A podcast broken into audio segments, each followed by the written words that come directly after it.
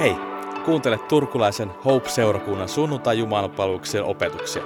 Lisätietoa Hope-seurakunnasta saat osoitteessa hopeseurakunta.fi.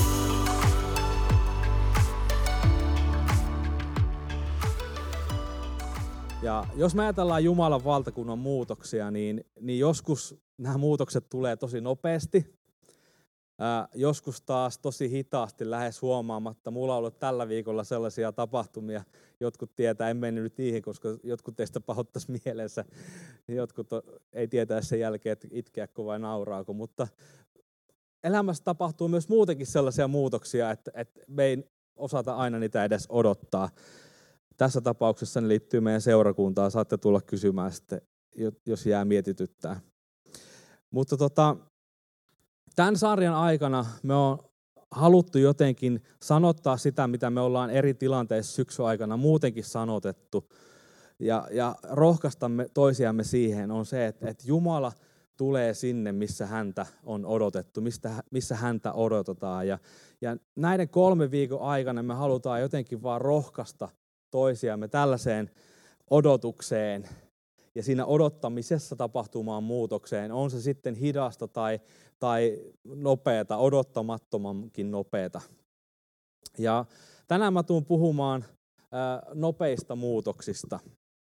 Muutoksista, jotka tapahtuu jotenkin tällaisen pienen ajanjakson aikana ja sisällä. Ja, ja nä, tälleen kristillisesti nyt tälleen positiivisessa mielessä me voidaan käyttää niistä sanoja, että on, tulee tällainen herätyksen aika tai uudistuksen aika. Ja, ja kun mä mietin tätä opetusta, niin mulla oli hirveän vaikea alkaa miettiä niin kuin puhumaan tästä aiheesta, koska mulla on sellainen kahtiajakoinen tota, suhtautuminen näihin termeihin.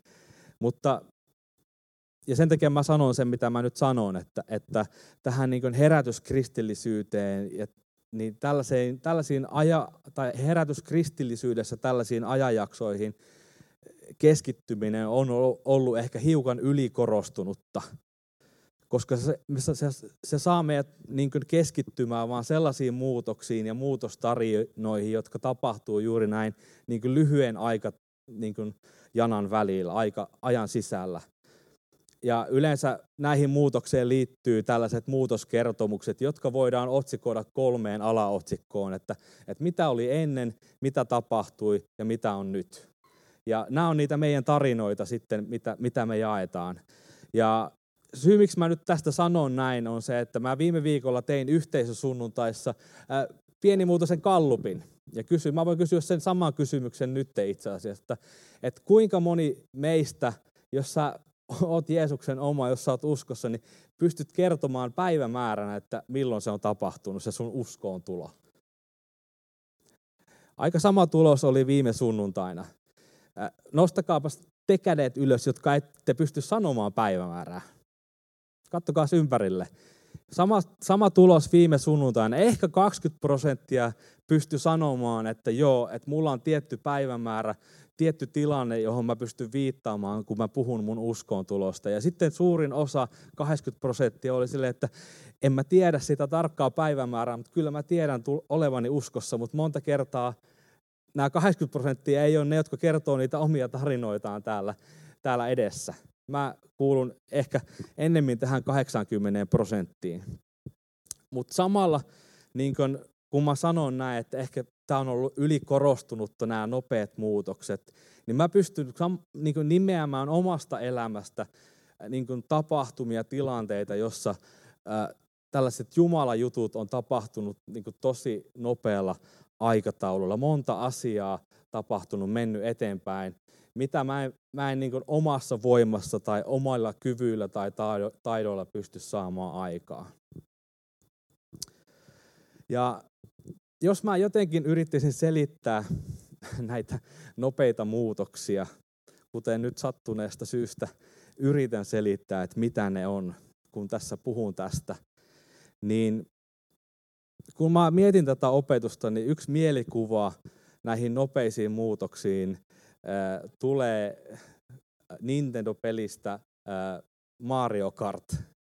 Mä oon sen verran vanha, että mä en ole itse omassa lapsuudessa pelannut peliä, vaikka se on 30 vuotta vanha peli. Just tänään törmäsin siihen, että se on 30 vuotta vanha peli ja alkaa tulla sellainen fiilis, että, että onko mä enää nuori. ja ja tota, Mario Kart siis, jos et tiedä Super Mario-hahmoa, niin sit, sit sun pitää mennä googlettaa, mutta siis Super Mario Nintendo-peli, ää, niin siitä on tällainen versio, jossa tämä Super Mario-hahmo ajaa niin kuin karting-mikroautoa sellaisella radalla. Ja siellä radalla on sellaisia kohtia, jossa se vauhti nopenee. Yhtäkkiä se niin kuin auton nopeus niin kuin tuplaantuu tai, tai triplaantuu ja, ja asioita tapahtuu yhtäkkiä nopeammin ja, ja, ja niin edespäin. Ja tämä kuva on ollut mulla mielessä tästä Mario Kartista, kun mä puhun näistä nopeista muutoksista, että et, et kristityn elämään kuuluu tällainen uskollisuus, tällainen niin radalla ajaminen, ja joskus siellä radalla on niitä kohtia, että aivan niin kuin asiat vaan niin kuin yhtäkkiä tapahtuisi nopeammin ja, ja tapahtuu sellaisella niin kuin lyhyellä ajalla sellaista, mitä me ei ihmisenä pystyttäisi pystyttäisi saavuttaa. Ja sitten taas hetken kuluttua se äh, niin kuin Mario Kartissa se no, auton nopeus tasaantuu, kuten meidän elämässäkin sitten asiat tasaantuu. Jotenkin tällaisesta niin kuin muutoksesta mä tänään yritän teille vähän sen avata. Ja itse asiassa mulla on kolme tällaista, niin kuin myöhemmin tulee kolme massiivista muutosta, mitä raamatusta me voidaan lukea.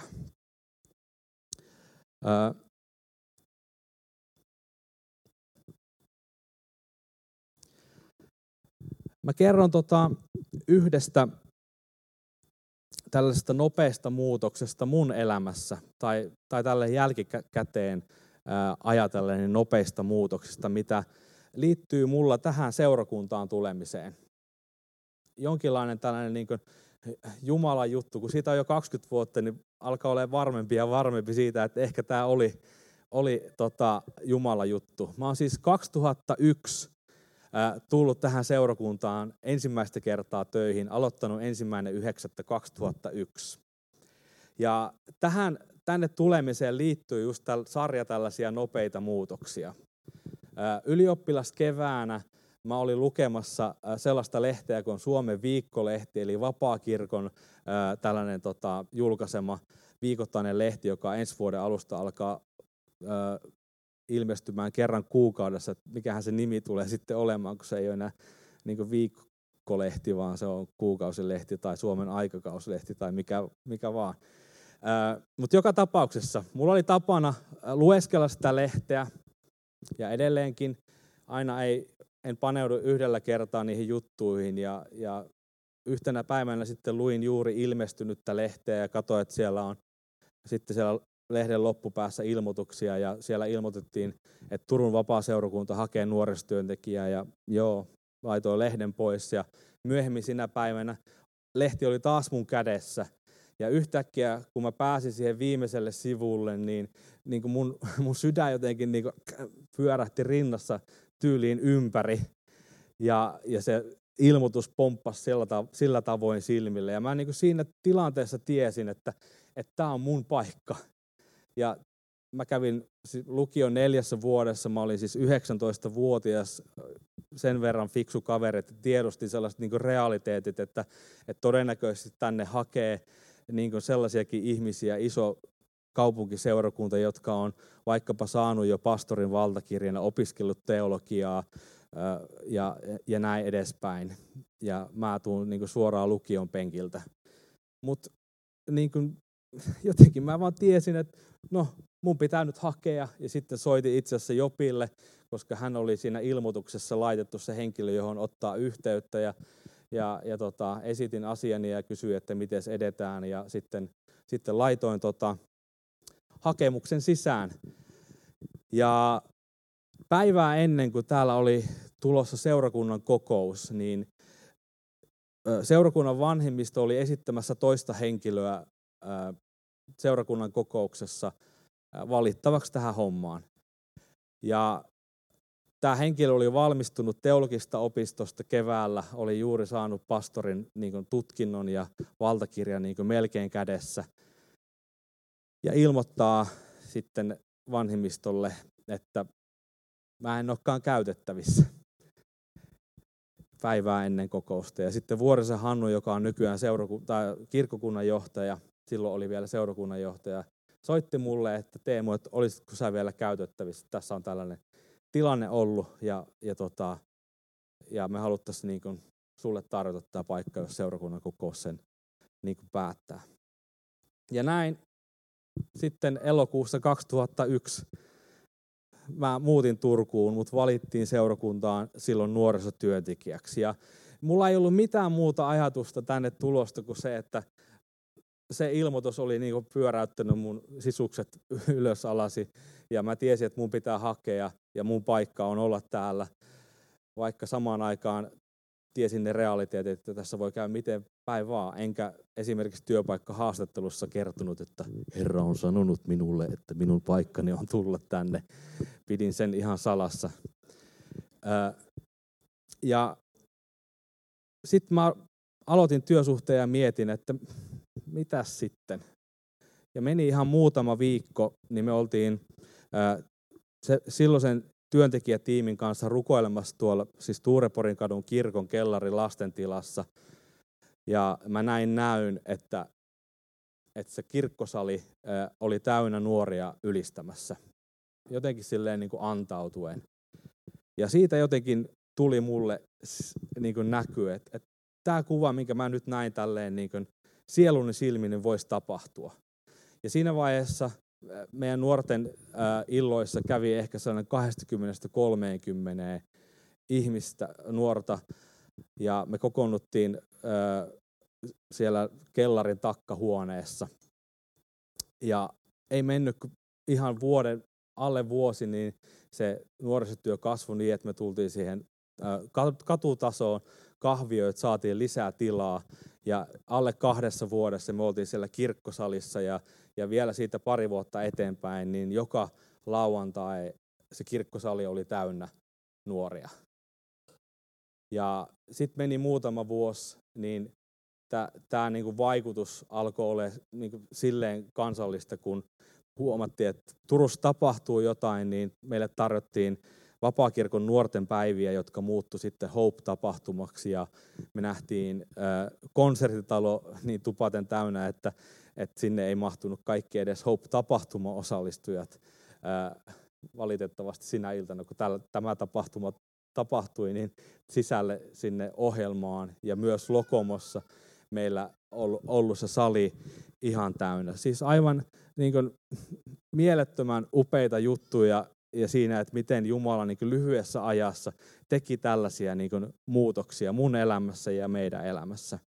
Ja jos joku kysyisi multa, että, että tahtoisiko mä nähdä jotain samankaltaista niin tulevaisuudessa, niin mä vastaisin, että, että joo, tahtoisin. Mutta jos mä taas niin kuin suhteutan sen, että missä me ollaan seurakuntana tällä hetkellä, niin me ollaan tietynlaisessa välitilassa. Mä meidän seurakunnan kokouksessa puhuin tästä, että, että jotain meillä on jäänyt taakse ja jotain, mitä on tulevaisuudessa, niin se on vielä vähän niin kuin tuntematonta. Ja sitten kuitenkaan, että tämä välitila ei ole mitenkään tyhjö. Korona-aikana seurakunnan elämässä on tapahtunut nopeutetusti asioita, joita me ei odotettu, että tapahtuisi. Esimerkiksi meidän kirkkotilaan liittyen. 65 vuotta me oltiin Tuureporin katu kympissä ja sitten äh, kuukauden sisällä, neljän viikon sisällä me mu- siirrettiin kaikki toiminnot sieltä pois. Ja monilla meistä on, on muistoja, jotka liittyy siihen kirkkorakennukseen ja siellä tapahtuneeseen. Joku meistä on saattanut tulla uskoon sellaisella päivämäärällä, minkä sä pystyt nimeämään. Joku voi sanoa, että sä oot täyttynyt siellä pyhällä hengellä. Joku on rakastunut siellä, joku on mennyt naimisiin. Esimerkiksi meidän hääjuhla Anskun kanssa oli siellä. Ja sen takia, kun meillä on näitä muistoja, niin meidän odotukset tulevaisuuden suhteen saattaa olla sellaiset, että voi kumpa, me saatas nopeasti jotenkin samanlainen tai samankaltainen tila, johon me ollaan totuttu Tuureporin kadulla, tai, tai sitten me unelmoidaan tulevaisuudesta huomioimatta tätä hetkeä, aivan kuin tällä välitilalla ei olisi mitään merkitystä.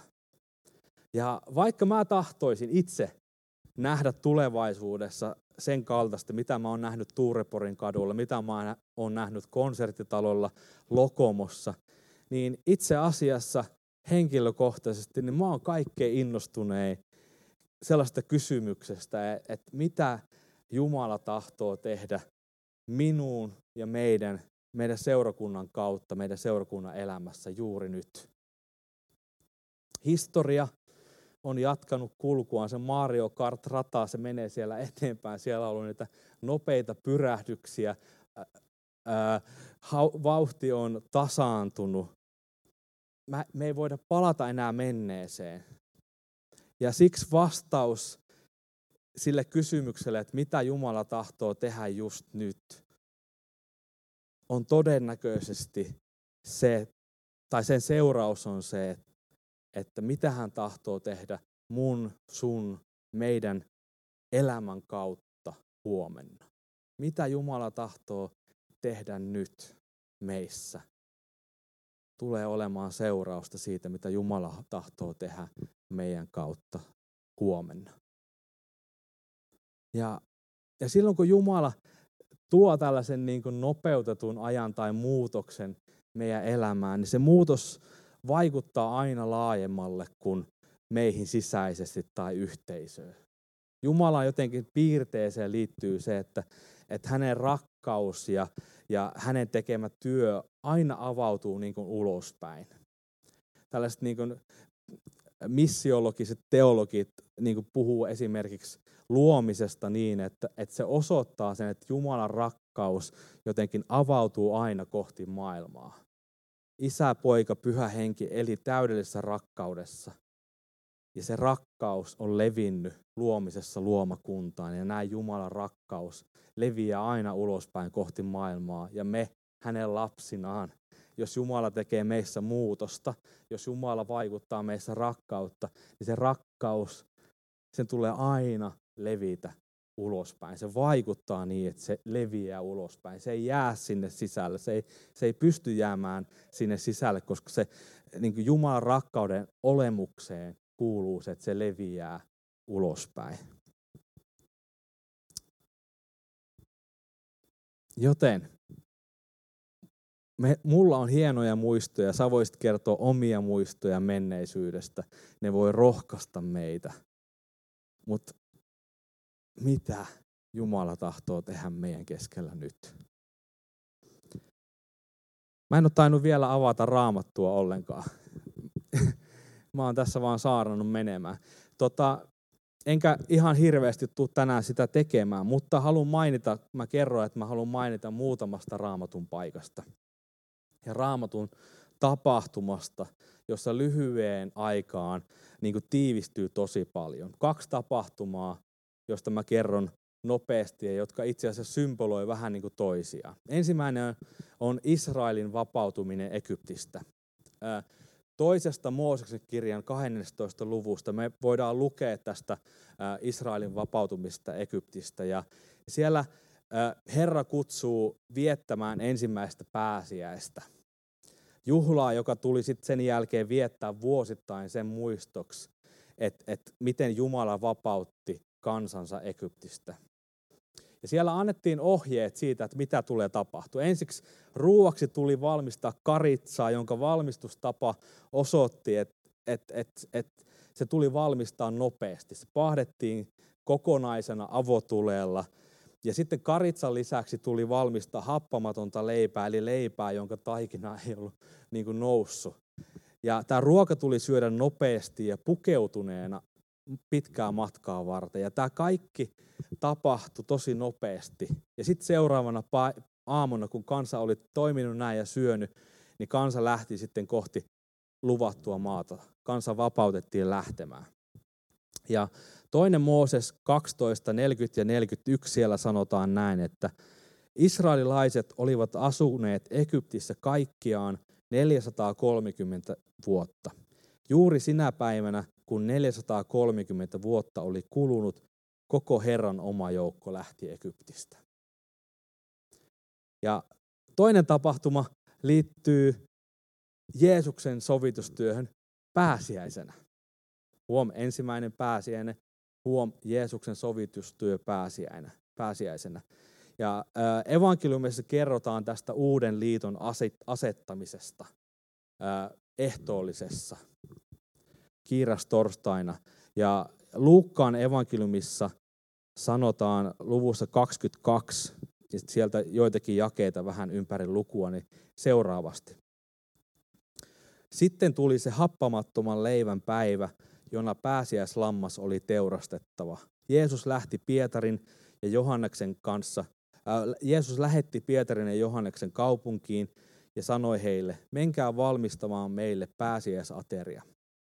Ja aterialla, kun koitti hetki, Jeesus kävi aterialle yhdessä apostolien kanssa ja hän sanoi heille, hartaasti olen halunnut syödä tämän pääsiäisaterian teidän kanssanne ennen kärsimystäni. Ajattele, niin kuin tosi lyhyen aikaan tiivistyy aivan mielettömän paljon. 430 vuotta odotusta. Ja sitten yhden yön aikana jutut kääntyy. Jeesus oli koko, niin odottanut koko maanpäällisen elämäänsä tuota hetkeä. Ja sen takia, kun hän pääsee viettää sitä ateria, hän sanoo opetuslapsille, että hartaasti pitkään mä oon odottanut, että mä pääsen syömään teidän kanssa tätä ateriaa. Ja molempiin näihin tapahtumiin tiivistyy jotain todella, todella, todella kauan odotettua. Ja sitten nopea muutos.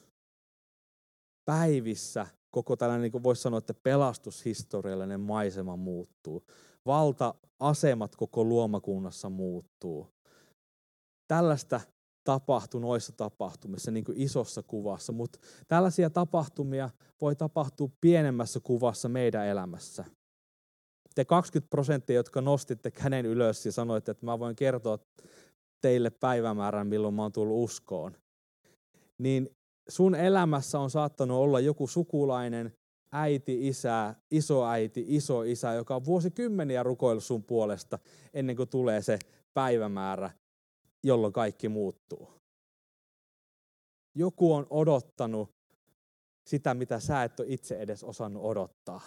Joku on rukoillut sen puolesta, mitä sä et ole itse edes ehkä välttämättä halunnut tapahtuvan, ennen kuin sä tajusitkin, että tämä on parasta, mitä ihmiselle voi tapahtua. Eli vaikka joskus lyhyen aikaan tiivistyy tällaisia dramaattisia muutoksia meidän elämässä, niin voi olla, että tätä muutosta on saatu odottaa pitkäänkin. Mä sanoin tota, alussa, että me ollaan tämän syksyn aikana tahtottu viestittää sitä, että Jumala tulee sinne, missä hän on odotettu. Ja jotenkin edelleen mä haluan sanoa sen, että, että mä haluan rohkaista ja me halutaan rohkaista meitä asettumaan sellaiseen ympäristöön ja tilaan, joka kutsuu Jumalaa, sellaiseen yhteisöön ja yhteyteen, jossa häntä odotetaan. Ja tällä viikolla, alkuviikosta, mä osallistuin yhteen sellaiseen palaverin, jossa oli tota, mukana yksi luterilainen teologia. Siellä tuli sitten puhetta Jumalan palveluksesta ja Jumalan palveluksen teologiasta. Ja, ja hän sitten sanoi siellä tällaisen lauseen, että et, et vaikka me puhutaan Jumalan palveluksesta ja, tai messusta niin kuin kokoontumisena, niin itse asiassa me teologit ajatellaan niin, että on kyse orientaatiosta ja transformaatiosta. Eli tämä seurakunnan niin kuin sunnuntainen yhteen tuleminen ei ole vaan joku kokoontuminen, vaan siinä on kyse orientoitumisesta. Siitä, että meidän ajatus ja meidän olemus suuntautuu yhdessä siihen Jumalan odottamiseen. Ja, ja sen seurauksena tässä kokoontumisessa on aina kyse siitä transformaatiosta, muutoksesta. Jumalan palvelus on orientaatio ja transformaatio. Paavali kirjoitti, että me, jotka peittämättömin kasvoin katsomme tätä kirkkautta, me muututaan tämän saman kirkkauden kaltaiseksi. Ja mä tahdon rohkaista sua sitoutumaan tällaiseen orientaation ja transformaation rytmiin, joka liittyy näihin yhteisiin kokoontumiseen. Sitoutumaan sellaisella tavalla, että tämä rytmi elämässämme on prioriteettilistan siellä kärkisijoilla. Eikä niin, että, että mä sitoudun tähän rytmiin silloin, kun se mulle sopii, silloin kun mulle ei satu tule sunnuntaina parempaa tekemistä. Vaan että, että priorisoi se korkealle. Ja, ja itse asiassa, kun mä sanon tämän, niin mä puhun oikeasti vakavasta asiasta. Tähän toiseen adventtisunnuntaihin liittyy Herran paluun odottaminen ja evankeliumin tekstit kirkkuvuosikalenterissa liittyy Kristuksen päivään ja, ja Herran päivään, Herran paluuseen. En, en, en lue nyt niitä tekstejä, mutta esimerkiksi tähän kokoontumiseen liittyen, niin hebrealaiskirjeen kirjoittaja luvussa 10 jakeessa 25 sanoi näin, että me emme saa lyödä laimin seurakuntamme yhteisiä kokouksia niin kuin muutamilla on tapana, vaan meidän tulee rohkaista toisiamme sitä enemmän, mitä lähempänä näemme Herran päivän olevan. Ja raamattu on selkeä siinä, että me ei voida tietää, äh, milloin tämä Herran päivä on. Mutta se, minkä raamattu osoittaa evankeliumin teksteissä, on se, että se muutos, niin se tulee tosi nopeasti ja odottamatta. Siellä käytetään sellaisia termejä. Ja Jeesuskaan ei pystynyt meille kertomaan siitä mitään muuta edellä mainitun lisäksi, että milloin se vaikka tapahtuisi, kuin se, että, että me voidaan nähdä ennen sitä ahdistusta, luonnonilmiöitä, uutisia sodista.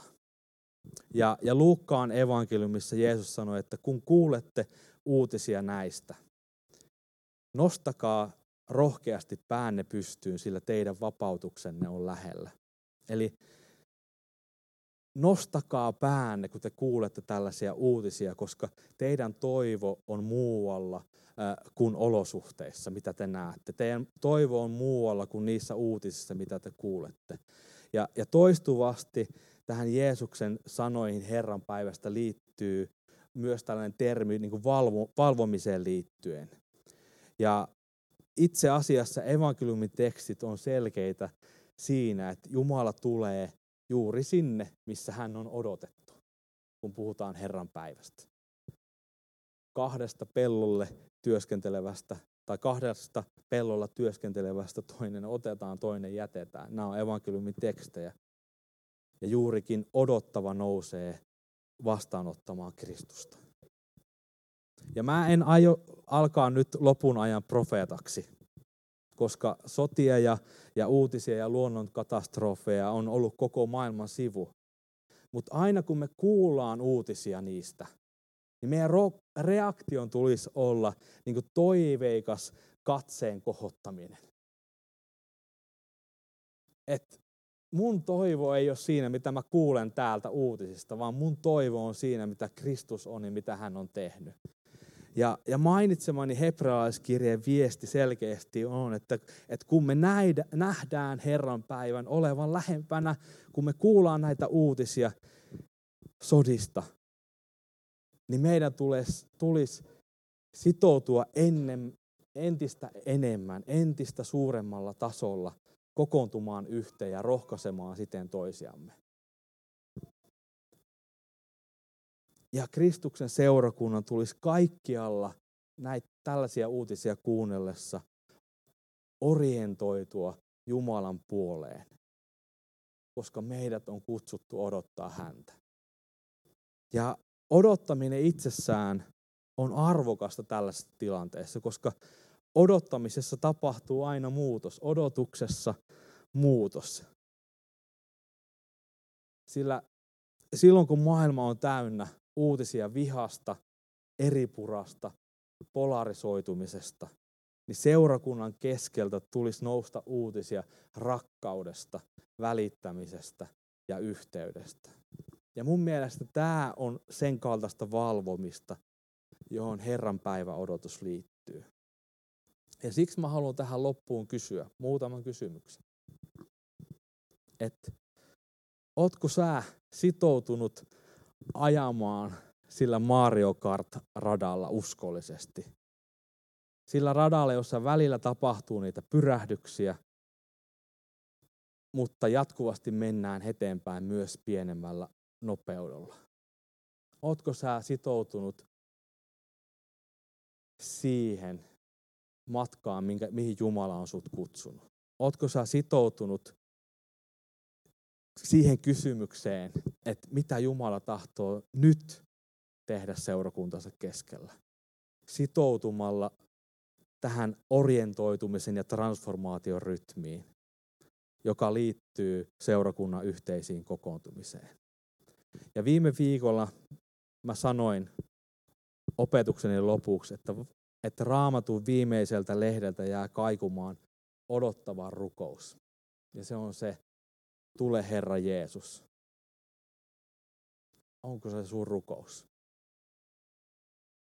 Jopi voisi tulla tänne mun kanssa.